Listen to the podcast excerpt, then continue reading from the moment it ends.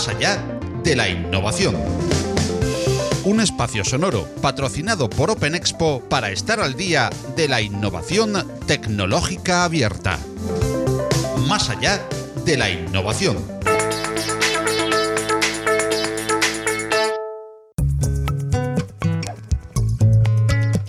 La transformación digital es algo que venimos eh, oyendo y viendo desde hace ya bastantes años y es que aún es un cajón desastre donde referir un cambio que incluye tecnología, personas, procesos y un largo etcétera de evoluciones que no siempre es fácil de explicar y menos aún de aplicar. En la edición 2019 de Open Expo Europe, en la sala IBM tuvo lugar una interesantísima mesa redonda sobre transformación digital para intentar arrojar luz y opinión sobre el partido con la moderación de Pedro Pablo Merino, director de e-commerce news, y como compañeros de mesa y panelistas a David Lastra, responsable de e-commerce, Martex, AdTech en Minsight, Javier Garrido, director de nuevos negocios digitales de SM, Rafael Gil, Digital Transformation Technical Officer en Mobility Ado Avanza, y Fares Cameli, Technology, E-commerce and Marketing Senior Manager en Technology for Investment. Esta mesa redonda la ofrecemos hoy en formato podcast en nuestro apartado dedicado a ello dentro de Más allá de la innovación. Muy buenos días a todos. Eh, muchas gracias, lo primero, por, por, estar aquí con nosotros en esta mesa redonda. Eh, muchas gracias también a, a los eh, participantes en esta mesa que ahora vamos a presentar por, por participar. Y quería también dar las gracias a, la organización de Open Expo por la oportunidad de moderar esta mesa. bueno, me presento en, primer lugar. yo soy Pedro Pablo Mino León. Soy eh, socio director eh, de e-commerce news, soy periodista. Eh, somos un grupo de comunicación especializados en, comercio electrónico, en el mundo digital. Desde, hace, desde el año 2012 estamos ahí al pie de cañón de la comunicación de todo el entorno digital.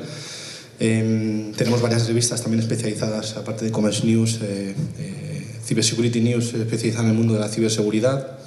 Eh, y Big Data Magazine, especializada en el mundo de Big Data, Small Data, eh, nuevas tendencias, tipo inteligencia artificial, eh, chatbots, machine learning, etc. Así que bueno, cualquier información que queráis, pues estamos, estamos ahí. vamos a hablar en esta mesa redonda de transformación digital, pero queremos salirnos un poquito de, del, paradigma normal que se habla en las mesas, dando un, toque un poco más conciso, personal a lo que hablemos hoy.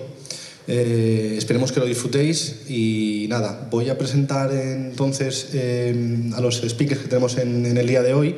Eh, os presenté vosotros mismos, yo bueno, pues para que vosotros comentéis un poco más en profundidad vuestros, vuestros perfiles. Tenemos en primer lugar al lado mío David Lastra, que es e-commerce Martech de AdTech de Minsight, ¿o ser? Así que bueno, te dejo David que te presentes y luego ya pasamos al siguiente. Bueno, pues nada, buenos días, gracias a todos por, por haber venido. Tengo un foco así, o sea que no veo a ninguno, por igual, eh, miedo escénico cero. Nada, simplemente, eh, yo eh, trabajo dentro de Minsight, que es eh, la división tecnológica de Indra, seguro que suena más el segundo que el primero. dentro de, del área lo que hacemos son desarrollos y ayudamos a las empresas a poder comercializar digitalmente en cualquier canal, ¿vale? O sea, no solamente es la parte de e-commerce, sino también eh, todos los procesos que podamos ayudarles, eh, desde logística hasta la activación en marketing digital. ¿vale? Por eso, también otra de las áreas que tocado bastante es todo lo que tiene que ver con tecnología SATTech y, y MarTech, que son las que nos permiten un poco la activación y la fidelización y venga, venir todos a comprar, etcétera, etcétera, etcétera. Eh, bueno, nada más, os paso al siguiente. Gracias. Hola, buenos días. Gracias por, por estar aquí. Soy Javier Garrido. Trabajo en SM, una empresa educativa, y soy el director de nuevos negocios digitales. Eh, ¿Y esto qué es? Bueno, pues estamos en pleno proceso de transformación en SM y hemos creado un área que se encarga de unificar y de poner a trabajar juntos diferentes perfiles multidisciplinares. Tenemos perfiles de experiencia de usuario, tenemos perfiles de tecnología, perfiles que modelan nuevos negocios. La idea es ir transformando el negocio educativo y, hacer que la cuenta de resultados pues vaya incrementándose con todos los nuevos modelos de negocio eh, que aprovechan lo digital. Eh, bueno, eh, muchas gracias nuevamente por estar aquí. buenos días, gracias por la invitación. Mi nombre es Rafael Gil y, bueno, trabajo en Mobility ADO, que es un grupo mexicano de, de, transporte y movilidad. En España la marca que utilizamos es Avanza y nos dedicamos a lo que es la movilidad urbana, sobre todo, ¿no? autobuses urbanos, tranvías, metros, bicicletas, patinetes, casi todo con ruedas que sirva para, para ir hasta, en el día a día, facilitar la, intentar mejorar la calidad de vida de las personas, porque al final tenemos un contacto muy repetitivo con la gente cada día. ¿no? Y bueno, venimos de grupos de empresas, algunas de ellas que tienen 80, 90 años, que han trabajado como núcleos aislados y en lo que estamos trabajando ahora desde la Oficina de Transformación Digital es en, cambiar ese enfoque, ¿no? de un enfoque que venimos muy, muy relacionado con la operativa, con, con, el ahorro de costes, a un enfoque más basado en el, en el viajero ¿no? y, apuntarnos a, las tendencias de, de, movilidad que hay ahora en todo el mundo. Hola, eh, soy Fares Cameli, es un placer estar aquí con todos vosotros. Eh, en mi caso, lo que tenemos nosotros es una, una, pequeña consultora que se llama Technology for Investment y a lo que nos dedicamos básicamente es a, a interim management y a desarrollar proyectos de transformación digital, ya sea para, para, empresas privadas que nos llaman o para grupos inversores que hacen adquisiciones de empresas que necesitan una transformación para continuar y para rentabilizar esa inversión. Así que básicamente tecnología, marketing, eh, gestión de personas y procesos. Y bueno, pues espero poder aportaros algo ahí. Muy bien, muchas gracias por la presentación. Bueno, vamos en, en primer lugar a dar un poquito de contexto a, la digitalización, a la transformación digital de, de las empresas en España. Eh, quería saber eh, vuestra opinión o vuestra visión de, de, cuál es el estado real de, de la transformación digital de las empresas en España. Particularmente, mi visión es que bueno, en, la, gran empresa, en, las compañías más importantes, sí se está eh, eh, dando una, transformación importante, pero quizás el reto está en las pymes, que no sé qué opináis vosotros. En las pymes, en, las medianas, pequeñas empresas, eh, ¿qué, opinas en este sentido? ¿Hay concienciación también por parte de, los, grandes directivos, tanto de las grandes compañías como de las compañías más pequeñas? ellos lanzo varias preguntas, a ver qué, qué opináis. Vamos a ir por orden, en fila, ¿no? A ver. bueno, a ver, eh, arranco si queréis. Eh, es cierto que a nivel de empresas o grandes empresas están haciendo infinidad de cosas, eh, tanto a nivel de integraciones de nuevas tecnologías como también mucho tema de capacitación interna, que sobre todo el, el momento de contratación está siendo bestial, hay una competencia alucinante en el sector. Eh, y luego a nivel de pymes, la verdad es que te encuentras cosas muy dispares. Aquellas pymes que tienen un largo recorrido eh, años A, pues hay algunas que no han empezado eh, y cuando vas a verlas, pues, pues alucinas, o sea, alucinas el estado en el que se encuentran las cosas. Y otras que vienen más de, han nacido recientemente y que sí que han, son nativas digitales, que mola también de empresa nativa digital, pues obviamente el salto es bestial, o sea, están años luz sobre las, las pymes que no han empezado ni siquiera a hacer ese proceso, con lo cual esa brecha entre las empresas eh, que no han empezado y las que sí lo han hecho es cada vez más grande y yo creo que, pues bueno, que a menos que se pongan muchísimo las pilas, lo dudo, pues eh, muchas de ellas pues, terminarán desapareciendo, no, no, son competitivas. Sí, yo, yo, creo que lo que preguntabas el Estado, yo creo que si hay una gran, bueno, mayoritaria conciencia de que hay que hacer algo, pero a lo que comentabas tú, yo creo que todavía estamos mucho en las herramientas. Y yo mi punto de vista es que lo primero es la cultura. Entonces, si coges una empresa pequeña, una pyme, una grande, y lo primero que quiere hacer es un blockchain, una inteligencia artificial, un bot, ya, pero si no cambias la cultura de las personas que hay detrás, que, que tienen que dar el soporte al cliente o, o, estas cosas, al final se quedan en, en sistemas de información, en herramientas que no consiguen la transformación. Consigues modificar hábitos, consigues montar herramientas, pero no, no transformas realmente tu compañía. Y ahí es donde se nota mucho la diferencia con las empresas que han nacido ya con, eso en su ADN. Sí, yo creo que has dicho un punto clave, ¿no? Has dicho, yo creo que esto va de personas, no tanto de tecnología. Por supuesto, la tecnología es una palanca, pero va sobre todo de personas. Yo creo que la transformación digital viene para quedarse. Es decir, dentro de un tiempo ya no hablamos de transformación digital, sino de tsunami digital, porque estos son olas y olas y podemos adoptar dos posturas, ¿no? Una de defensa, intentar que el tsunami no nos moje y, y eso aguantará un tiempo y luego las, las barreras se derrumbarán, o intentar como hacían los egipcios antiguamente, ¿no? con la subida del Nilo. El Nilo arrasaba todo, pero cuanto más grande, más mejor cosecha había el año siguiente. Entonces la tecnología eh, es así, es decir, que la transformación digital pues hay que dejarla pasar y que realmente nos transforme. Y lo que tenemos que hacer a nivel interno es que las personas y los equipos pues, estén preparados para esa transformación constante. Eh, formarles, que, que, hagan dinámicas de transformación y con eso, acompañados de la tecnología, pues estar preparados para lo que venga. Porque ahora es blockchain, ahora es inteligencia artificial, machine learning, pero dentro de cinco años será otra cosa. Vale, ¿tú cómo lo ves? Bueno, yo es que no tengo mucho más que aportar que ellos, así que me voy a ir a la parte PYME, que creo que es la que menos hemos tocado. Ahí no está el verdadero reto. Sí, y eh, lo primero que hay que entender es que poner herramientas no es transformación digital, es digitalizar procesos.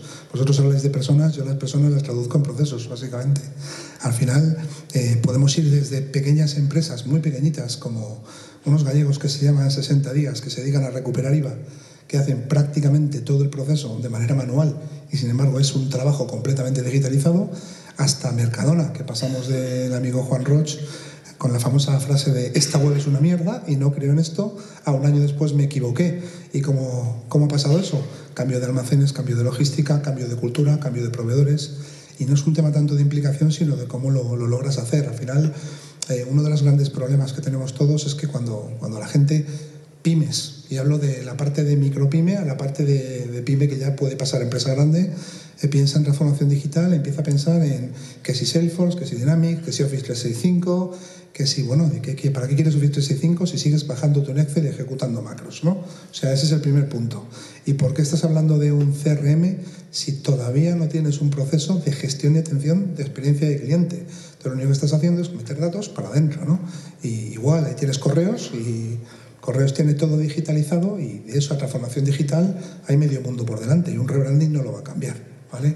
Igual, una pyme lo primero que tiene que pensar es qué procesos puedo automatizar, porque al final inteligencia artificial lo usamos súper mal. Inteligencia artificial es la capacidad de automatizar un proceso, ni más ni menos. Otra cosa es el machine learning el deep learning que le dan inteligencia a ese proceso. Y casi todos los equipos que puedas encontrarte de diagnóstico médico de logística ya lo llevan incorporado. Pero tú explícale a un transportista que puede hacer muchas más cosas de las que hace con su camión. Es que eso es lo primero, ¿no? Eh, y, la confusión entre herramientas y procesos y transformaciones es la que realmente hace que tengamos estas mesas redondas y digamos siempre lo mismo, cultura, personas, procesos, ¿no? Yo creo que ese es el, el punto para bajarlo un pelín más a tierra. Y, y, en este sentido que, que, que apuntas tú, eh, y bueno, que también eso hago extensible al resto de nuestros eh, tertulianos, eh, bajando un poco más a tierra, como dices, ¿qué puntos así, a la, a la pyme que, que, comentabas antes? Esa pyme que nos está a lo mejor aquí escuchando y realmente quiero, ostras, de verdad que quiero transformarme digitalmente, que ahora mismo no lo estoy haciendo. ¿qué, ¿Qué esquema o qué cuatro claves, cinco claves le diríais mira, hacer, no, no, hagas un blockchain o, o, o no, no, no, te pongas a pensar en inteligencia artificial porque no te va a dar ningún sentido. Pero ¿qué, qué cosas tangibles eh, son, son impepinables en ese sentido?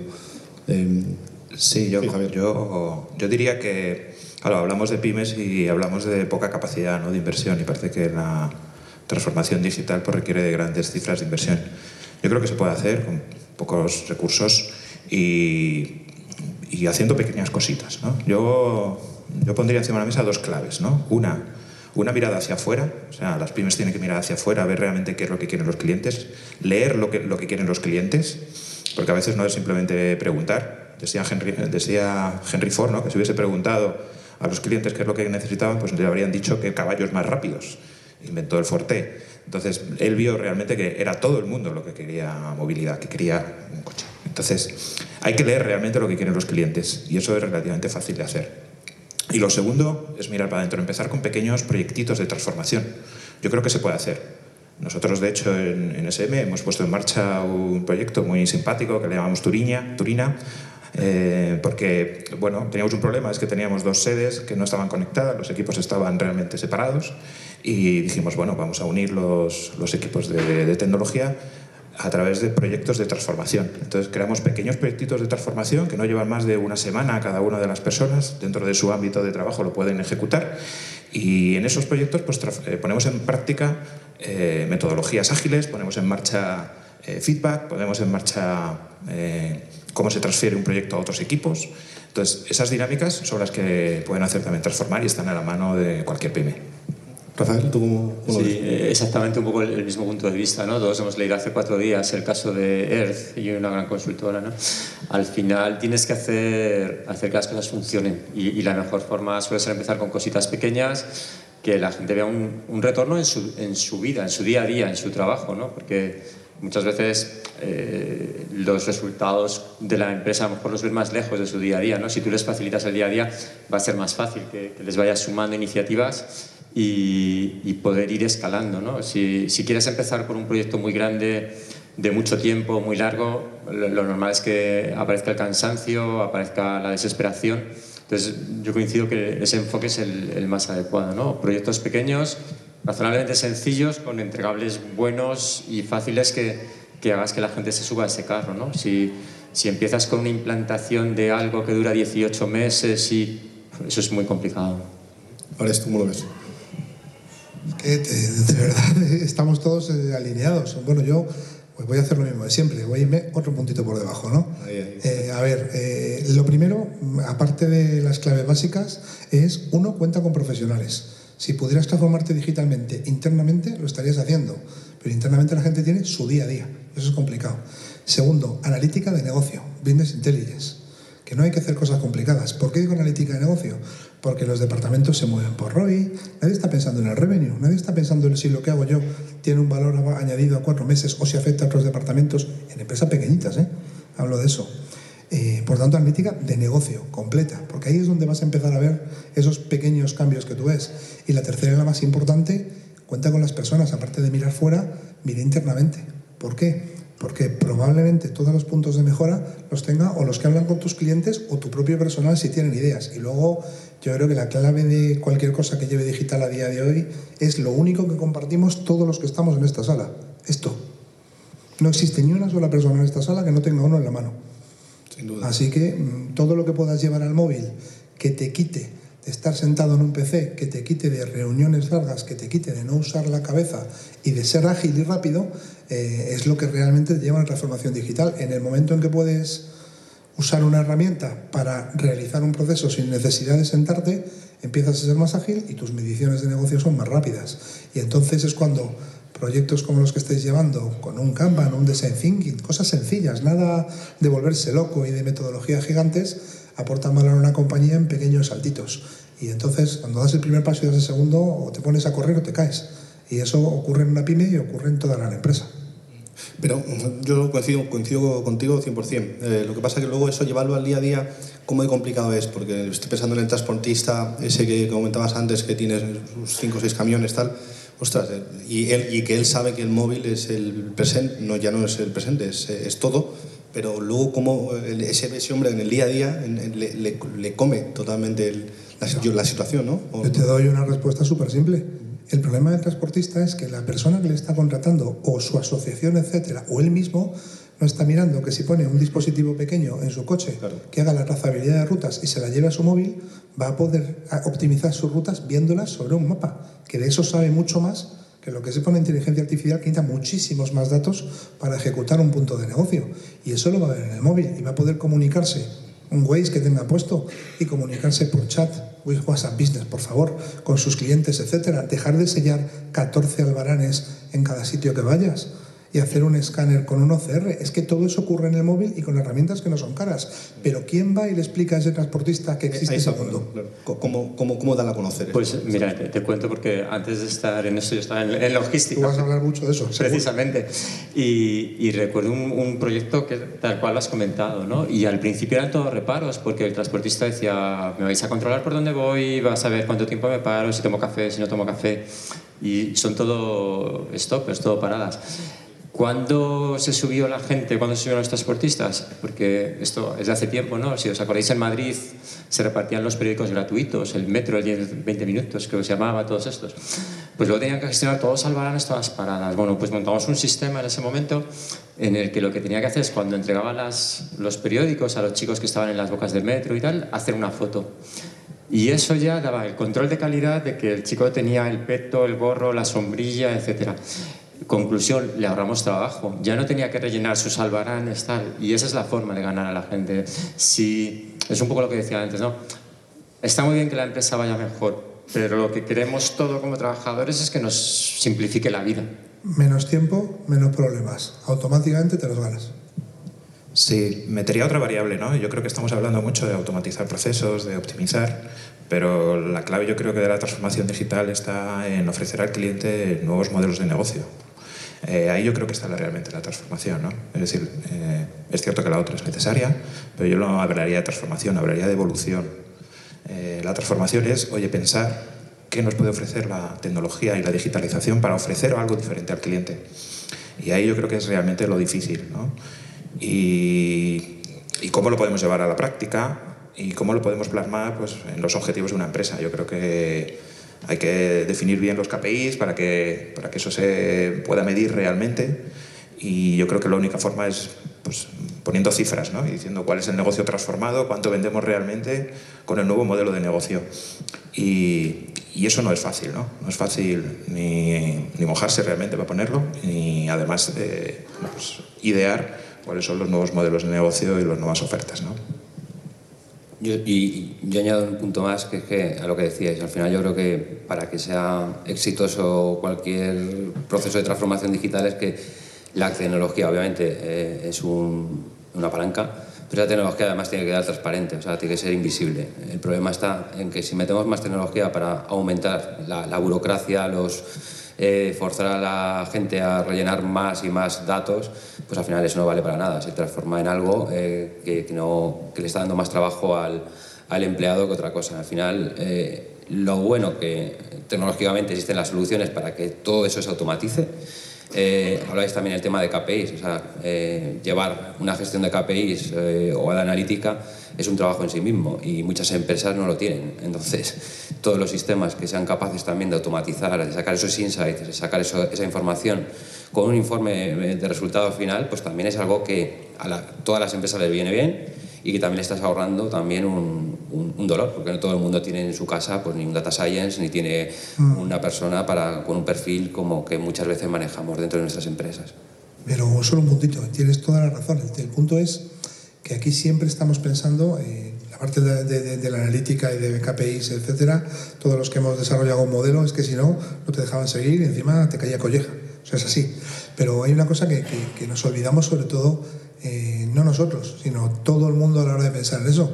Y es que ya no hablamos solo de un móvil ni de un PC, es que están los dispositivos los llevamos en la mano, los llevamos en el bolsillo, los ponemos en los coches, hacemos reconocimiento facial para entrar a las oficinas, ponemos la huella, tenemos una cantidad de información que es barata, tiene programas simples, el problema es como tú dices que hay que juntarlo, medirlo y ver el valor que aporta. Pero yo tengo unos proyectos que trabajamos, hemos puesto reconocimiento facial, nos miraban todos con una cara muy rara, sabes lo felices que son ahora, ¿no? Pero yo creo que ha dicho Javier una cosa que es muy importante con eso, que es el, el escuchar al cliente de verdad, ¿no? Porque muchas veces te, dejas llevar por ideas brillantes apoyadas en tecnología y, luego las pones en el mercado y no funcionan. ¿no? Nosotros hemos tenido que, nos hemos equivocado muchas veces ¿no? y dijimos, pues ¿qué querrá todo el mundo? Pues tener su tarjeta de transporte en el móvil. Parece bastante intuitivo. Bueno, pues, pues eso se ha lanzado y ha sido un fracaso estrepitoso, porque la gente no, no, pues prefería su tarjeta de plástico hicimos una cosa tecnológicamente mucho menos avanzada, que era poder recargar la tarjeta de plástico desde el móvil, que evidentemente es menos tecnológico que el anterior, es un paso atrás. Bueno, pues eso sí funciona. ¿Por qué? Pues porque la gente prefiere tener el móvil y recarga la tarjeta de sus hijos, de su pareja, de lo que sea. Entonces, no habíamos escuchado, nos habíamos dejado llevar por la tecnología, por la mejor idea tecnológica. Y, ocurre muchas veces eso, que tu mejor idea tecnológica, tu mejor herramienta no es lo que tu mercado quiere, ¿no? Entonces es muy importante lo que decías tú de los caballos, es, es el mismo ejemplo. Sí, y yo metería también otra variable más, que es la innovación. No hemos hablado de innovación. Y yo creo que eh, cuidar la innovación y fomentarla dentro de, de las empresas es fundamental. Yo creo que crear espacios de colaborativos, que se trabaje en red, incluso espacios físicos para que las ideas fluyan y se materialicen, pues es fundamental. Yo, yo ya digo, he contado antes un poco esa metodología que tenemos interna de, poner en marcha pequeñas pildoritas de proyectos y voy a poner dos ejemplos muy concretos. ¿no? Nosotros eh, en SM pues, eh, pues, hace un par de años, pues creando estos equipos de trabajo en los que toda la compañía participaba, pues se propuso que empezáramos a trabajar con el flexi trabajo. No se había, no se había todavía eh, pensado en ello, había muchos problemas legales, había muchas dificultades, pues gracias a una iniciativa de los equipos directamente, pues se consiguió y hoy, en día pues tenemos el flexi trabajo implantado en SM. Eh, o en iniciativas como poner la voz dentro de nuestros productos. Bueno, pues fue otra de las iniciativas que salió directamente de los equipos. Fueron propuestas eh, concretas que equipos que están trabajando con desarrolladores, eh, equipos de marketing, pues directamente hicieron esas propuestas con la pasión que les mueve esas mejoras, pues lo consiguieron poner en marcha. No hace falta que desde arriba venga esa, esa, esa gran idea genial para que, para que se aterrice. ¿no? Yo, en un último momentito, habéis hablado justo de innovación y de cultura. Eh, las cosas funcionan porque tú te vas a Asia y todo el mundo paga con NFC. Allí no hace falta que hablemos de recargar tarjetas, pero es que te vas a Estados Unidos y los Beacon funciona porque la gente lleva el Bluetooth activado y abierto y funciona mejor el pago por suscripción porque trabajan con KD Rate, no trabajan con dinero en la cuenta como nosotros. Entonces, al final, si no escuchas al cliente, a mí me ha pasado también. ¿eh? Pusimos una solución fantástica de pago en móviles y básicamente nos la merendamos y lo sencillo era eh, meter cupones y que pagaran con lo que quisieran. O sea, ocurre, es un tema cultural, la cultura avanza.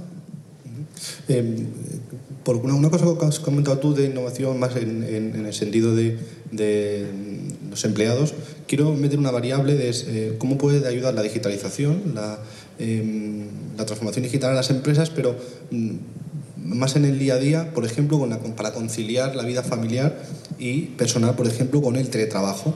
Eh, ¿Cuál es vuestra opinión en el sentido de eh, se podría ayudar más, eh, por ejemplo, incluso a las mujeres?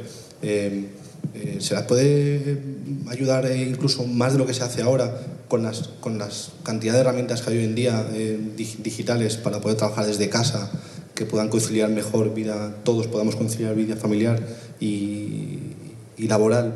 Yo solo tengo que decir 30 segundos, 30 de verdad.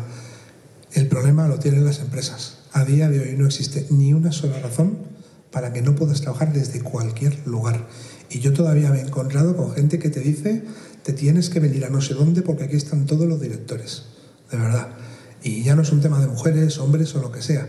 Es que no existe ni una sola razón, aparte de los team building, conocerte, etcétera, para que alguien tenga que estar todos los días en un horario de oficina metido en una oficina. Y eso no es un tema de tecnología. Es un, tema, es un tema de personas, además lo comparto contigo porque al final hay gente que, tiene ya la rutina de ir a la oficina y es su rutina. Mira, por ejemplo, en, en, en Minsight, donde trabajo yo, hemos, también nos estamos transformando eh, digitalmente, internamente. Estamos ahora en un proceso de transformación bestial. Y uno, una de las cosas que, se, una de las iniciativas precisamente eh, es con el trabajo, llamamos trabajo flexible y es una dinámica de obligar. Digo obligar porque si lo dejas como voluntarioso nadie quiere. Entonces digo, obligar a que dos, dos días a la semana tengas que hacer trabajo flexible, que es mm, trabajar desde tu casa o donde quieras, vamos, desde Starbucks o desde el, parque del cole, da igual. entonces eso, eso, al final es una cosa que, que casi culturalmente tienes que forzar, porque si no, como decías, eh, hay gente que tiene la rutina y dice, yo que quiero trabajar en la oficina, tío, pues, pues no, pues a partir de ahora vas a tener que convalidar porque tienes herramientas colaborativas para ello, tienes todos todo los accesos que tienes aquí, los tienes disponibles para poder hacerlo desde donde quieras, etcétera, etcétera. Entonces, es importante, al final, lo que decíamos al inicio, que todo recae en las personas y tienes las personas las que asimilen ese proceso interno para poder explotar pues, todas las herramientas luego que tiene a su alcance. Sí, yo solo puedo hablar con mi experiencia personal y, puedo decir que, que, mi equipo trabaja mejor eh, desde casa que en el trabajo. O sea, eh, los equipos se esfuerzan mucho más, se preparan más las sesiones y los días de trabajo cuando trabajan desde casa. Yo creo además tiene otras mejoras. Estamos en un mundo en el que la sostenibilidad está también como un problema. Eh, el que, sí, yo, yo, yo pondría como como un eje de, reflexión a los políticos para que organicen a las empresas para que pues un 20% de los trabajadores se queden en casa cada uno de los días. ¿no? Estaríamos reduciendo un 20% del tráfico. O sea, eh, tan sencillo como eso. Eh, perdona porque te dedicas a temas de movilidad y a lo mejor esta medida no te, no te hace mucha gracia, ¿no? Pero yo creo que no hay ningún problema hoy en día eh, a nivel técnico que, que, lo impida, es más cultural. Es un tema de hábito, una vez que se empieza a trabajar, yo creo que todo el mundo está contento y además conseguimos varios, varias mejoras, ¿no? conciliación y además mejora de la sostenibilidad. Sí, yo iba a decir justo eso, digo, tampoco todos los días, que no es buena idea, ¿eh? Pero sí, bueno, yo, ¿qué, voy a contar? Yo trabajo en México, o sea, mi, mi, mi, equipo de trabajo está en México, mi jefe está en México y, bueno, evidentemente tengo que ir allí de vez en cuando, eso es inevitable, pero un 20-25% de mi tiempo, pero pero bueno, yo trabajo con mi equipo de México a diario. No sé si es bueno o es malo, porque se suma el tema de la diferencia horaria, que hace que algunos días termines muy, muy, muy tarde, pero efectivamente ellos, en nuestra casa fue uno de los problemas, ¿no? el, el, decidir que una persona de un equipo corporativo, estando en nuestro, nuestro cuarto general, digamos en México, pudiera estar en España. Y, nos ha costado, ¿eh? no, no, no, es fácil cambiar el, el, chip, pero bueno, yo creo que más o menos lo, estamos consiguiendo. Nosotros tenemos el equipo de desarrollo en Murcia y parte del equipo de, Madrid de marketing. Somos poquitos, ya que somos, eh, hablo de que tenemos ocho personas en Murcia y cuatro en Madrid que no, van, no tienen oficina. Y yo personalmente no he pisado una oficina en semanas, porque llevo a mi hijo al cole, porque lo recojo y trabajo donde quiero. Pero como dices, eh, Javier, vete a los políticos y explícales cuando sacan la legislación del fichaje este tipo de cosas o sea, es que es para pegarles un tiro en la cabeza a todos ellos, uno tras otro. Además, sí, pum, un tiro en la cabeza. Así dejamos de sufrir todos. No, no, lo digo sin bromas. O sea, yo ahora mismo estoy teniendo un problemón con mis clientes para montarles sistemas de fichaje porque tienen comerciales desplazados, porque tienen gente moviéndose por toda España y al final la maravillosa legislación que han sacado no te da unas opciones increíbles. Ya, te, tienes que empezar a montar sistemas de fichaje en el móvil con herramientas y con aplicaciones para ver cuántos minutos van arriba y abajo por el número de horas de, de, horas extras que puedes permitirte. Y eso que son empresas que tienen conciliación con la vida laboral, que a las 6 de la tarde es que literalmente a las 6 se da un aviso y a las 7 se apagan los sistemas. No es ninguna broma. Y es un problemón la legislación de, de, presencia, pero un problemón enorme. Entonces, si desde la administración, por las razones políticas recaudatorias, etcétera, que sean, haces eso, en las grandes empresas siguen pensando que tienes que tener a la gente sentada en la oficina aunque su equipo esté distribuido por el mundo. Porque a mí lo que me ha pasado es, vente a Barcelona y digo, pues la gente va a estar en Alemania, en Inglaterra y dos en Madrid, ya, pero toda la dirección está aquí. Esto sin broma, me ha pasado. ese problema no es tanto de las personas que quieren ir a la oficina, es un problema de que habría que explicarle a esa gente que eh, los atascos, el tráfico, las horas, los seguros de transporte, que todas esas cosas están en medio. ¿eh? Y eso es un ahorro en tiempo, en felicidad de la gente, en movilidad y sostenibilidad que no podemos imaginarlo. Lo hemos tocado antes un poquito refilón, pero eh, ya por ir acabando, nos quedan 12 minutos, veo aquí. Eh, luego vamos a dejar tiempo un poquito por si hay preguntas del público, ¿no? para que eh, nos hagan los asistentes unas preguntas. Pero bueno, por terminar un poco más concretando de nuevas tendencias más innovadoras tipo blockchain, por ejemplo, ¿qué podríais decir o, o inteligencia artificial en vuestras empresas? En vuestro día a día, eh, ¿cómo de real se pueden aplicar todas estas opciones? Eh, ¿O quizá hay que, hay que esperar un poquito más? ¿Está todavía muy terno? Eh, ¿Cómo lo veis? Bueno, a ver, a nivel de, de realidad, nosotros, por ejemplo, tenemos un departamento de blockchain que ya está implementando diferentes soluciones, sobre todo en temas de logística. no es una cosa que diga no, es que ya está, esa es una cosa que ya se está utilizando y sobre todo para todo el tema de trazabilidad, vamos, está creciendo a una velocidad de vértigo. Em, otras tecnologías, yo creo que pues igual, eh, alineándolo un poco a lo que comentábamos antes, yo creo que las empresas también están, ya no te encargan proyectos eh, de macroproyectos de cinco años o de tres años, no, ya no, eso no existe. Lo que se trabaja son en microolas, en waves, donde se van haciendo pequeñas, pequeñas pruebas de concepto, pequeños MVPs, sobre lo que se trata es de probar y oye, si no funciona, pues por lo menos no he quemado un presupuesto y por lo menos puedo tener la, capacidad de, de, buscar otra solución. Entonces yo creo que va un poco por ahí la línea, ¿no? el trabajar en equipos integrados, en trabajar con soluciones eh, innovadoras o disruptoras, que muchas veces es para probar y testar y ver cómo encaja en, en una idea de negocio. Eh, y cada vez más nos encontramos que trabajamos eso en squads de equipos mixtos, con, con, gente de las empresas, entre nosotros, trabajando en común e intentando desarrollar algo muy ágil en dos, tres meses. O sea, ese es un poco el día a día nuestro. En cuanto a tecnologías, pues prácticamente todas las que parecen muy incipientes, realmente es que ya las estamos probando y las estamos implementando en diferentes empresas y, con diferentes, y para resolver diferentes necesidades de negocio. Sí, en nuestro caso en particular, eh, pues estamos en modo observación. Somos conscientes de que va a ser una revolución blockchain, inteligencia artificial o IoT, pero salvo pequeños pilotitos que hemos hecho con algún skill de asistentes de voz, algún chatbot y algún ejemplo, pues todavía no está, todavía no, todavía no está realmente implantada. Estamos a la búsqueda de, proyectos reales. En el caso de blockchain, pues es cierto que tenemos algún proyecto de, cómo garantizar los expedientes académicos sin que se puedan alterar, ahora que está también muy en boga por esto de los títulos eh, que se han alterado. Entonces estaría estupendo que gracias a la verdad distribuida que ofrece blockchain pues no se puedan eh, alterar ningún expediente académico, pero está en modo observación, son modos ideas y iremos trabajando en ellas. Yo, a mí estas cosas me dan mucho miedo, ¿no? Cuando empiezan las palabras de moda y vamos a hacer blockchain porque lo hace todo el mundo, vamos a hacer IoT porque lo hace todo el mundo, ¿no? Es un punto peligroso porque corres mucho riesgo de meterte en proyectos que no es lo que tú necesitas ni tus clientes necesitan, ¿no? Nosotros, por ejemplo, lo de IoT nos hace mucha gracia porque en el mundo de los, de los autobuses, sobre todo, y, bueno, y del metro y el, tranvía, antes se llamaba sensórica y lleva 20 años funcionando, pero el nombre era mucho menos comercial pero tú sabías dónde estaba el autobús, a qué temperatura estaba el motor, cuánto estaba consumiendo, si frenaba, si aceleraba, si giraba brusco. Y no se llamaba IoT y lo estábamos usando, pero ahora ya se llama IoT. Entonces ya podemos decir que hacemos proyectos de IoT, pero yo creo que no es eso, ¿no?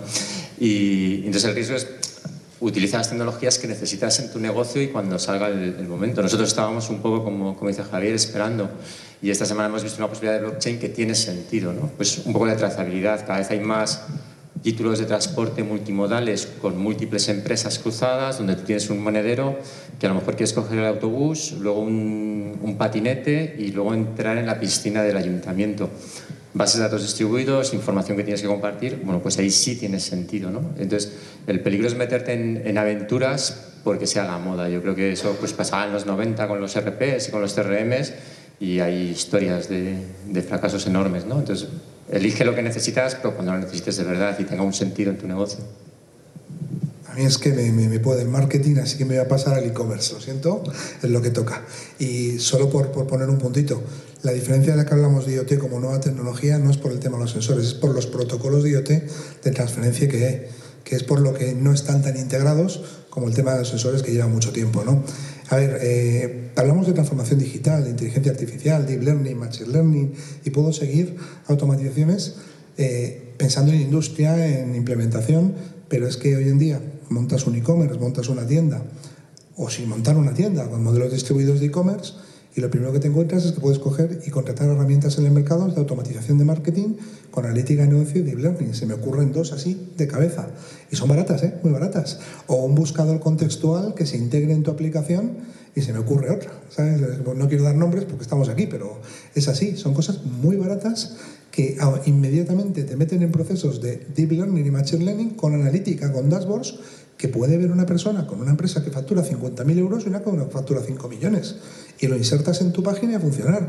Cuando tú vas a comprar a algún sitio y te dice déjame tus datos o te llega una recuperación de carrito o te muestra un producto y otro no, ¿qué creéis que está pasando? Eso es deep learning y está ahí. Y lo puedes contratar sin necesidad de meterte todo un proyecto. Está en la parte de marketing y de e-commerce y es venta directa al cliente. ¿Cómo creéis que se hacen todas las cosas de Customer Experience? De, lanzar correos, de explicar cosas, de que cuando cliques en un contenido te lleve una página y te dé un tipo de información. Todo eso es una automatización con Machine Learning y están al día a día. Eso no hay que esperar como para la impresión 3D industrial o como para la automatización de IA. Es que eso vas ahora, te vas a internet, pones automatización de marketing y te salen 40 empresas.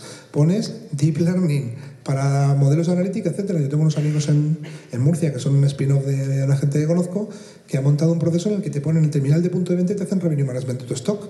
Y es un coste que va por transacción, es bajísimo. Es más barato que tener un pago móvil. O sea, y todo eso es deep learning, machine learning y otro tipo de cosas. Y es inteligencia artificial en todos los sentidos. Y bueno, y es que vamos a transferir dinero con Facebook. Seamos serios a través de WhatsApp. Es que va a ocurrir mañana. Mañana, haciendo un cambio tecnológico muy serio, lo va a hacer todo el mundo aquí con su móvil, sin necesidad de meterte en un gran proyecto. Y WhatsApp Business está ahí. Y en WhatsApp Business tienes un proceso de aprendizaje que luego te permite hacer un marketing automation sobre las plataformas de anuncios de Facebook y de Instagram. Y eso lo usa cualquiera. Sin pagar porque lo que pagamos es con nuestros datos, pero ¿me entiendes? Entonces hay que empezar a pensar que la, innovación está aquí, que es que vivimos rodeados de inteligencia artificial y machine learning. Cada vez que una aseguradora te hace una videoconferencia y te dice, hazte una foto de la piel para que te veas si estás rosáceo o no, ¿qué te crees? ¿Que el médico tiene superojos? No, lo que tiene es inteligencia artificial. Y cualquier sistema de análisis que tenga un análisis de sangre hoy te saca menos sangre que antes porque lo lleva incluido. Está ocurriendo en nuestro día a día. ¿Cuál es el tema? Que lo que tenemos que empezar a pensar es qué valor se aporta al cliente, que lo decía Javier perfectamente, qué microproyectos tenemos que hacer, que lo decía David, y lo más importante, qué sensores me ayudan de manera simple a que eso funcione. Pero en ciertas áreas, sobre todo las áreas de alto rendimiento y de alto consumo, como es e-commerce, lo tienes en el día a día, por unos costes bajísimos. ¿Por qué? Porque es software as a service. Y eso es todos los días, no es innovación y no está a un año luz.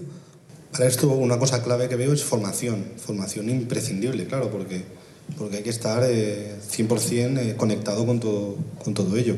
Eh, nos quedan cuatro minutos, eh, dejamos tiempo que hagan, si levantéis la mano, pues dejamos eh, tiempo para que hagas alguna pregunta. Tenemos foco, no nos vemos, pero nos escuchamos, ¿eh? o sea que si tenéis alguna pregunta.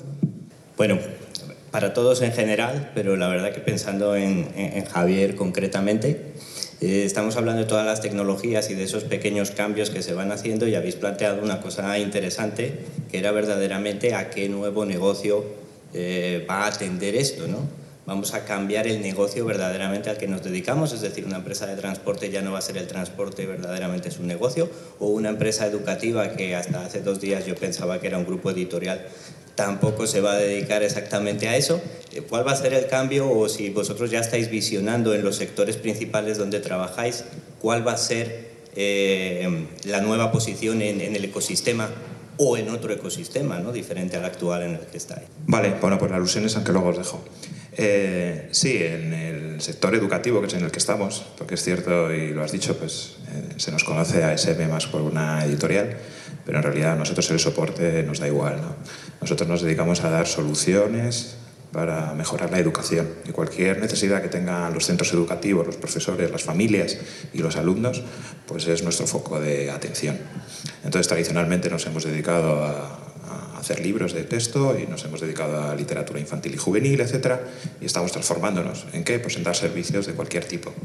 Eh, tenemos una, un ecosistema que es SM Educamos, que es un sistema que gestiona todas las necesidades del centro, pero gestiona desde la, es casi el RP del centro a nivel de tareas, como también cualquier eh, transacción que se produce dentro del centro, ¿no? la tienda del cole, el material didáctico que necesita ese cole, etc. Nos estamos diversificando en ese sentido.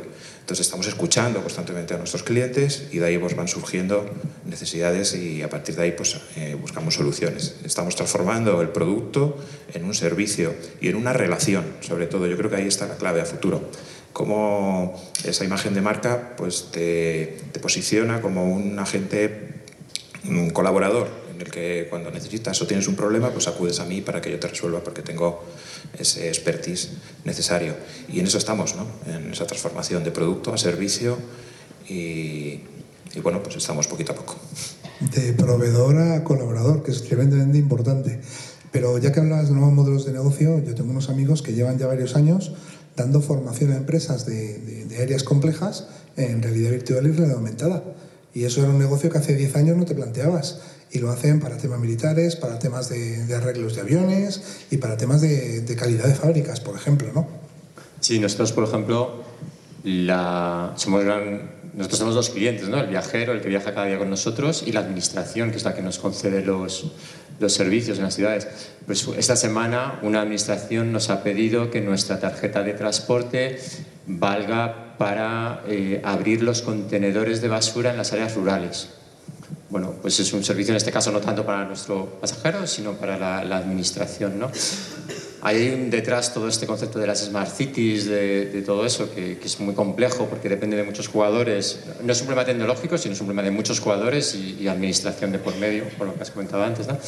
Pero efectivamente al final es el unificar la vida en un documento que será un móvil, será una tarjeta, será lo que sea, pero te pueda permitir ir a la biblioteca, ir a la piscina, tomar el autobús o abrir el contenedor de basura.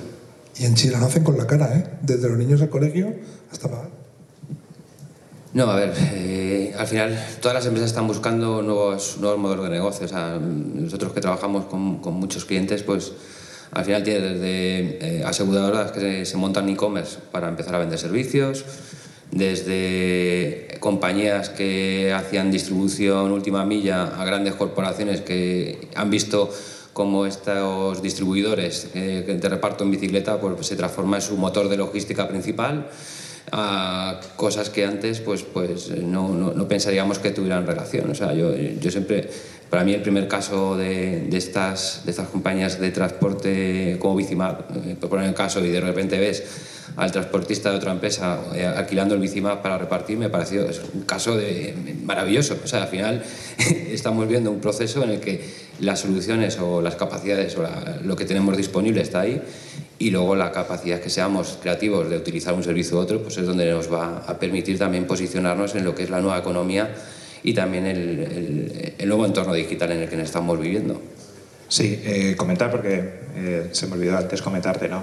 Otro ejemplo, ¿no? Eh, de diversificación y de cómo estamos sacando los productos, pues ahora mismo hemos lanzado hace poco Aprender. Aprender es un e-commerce de apps educativas.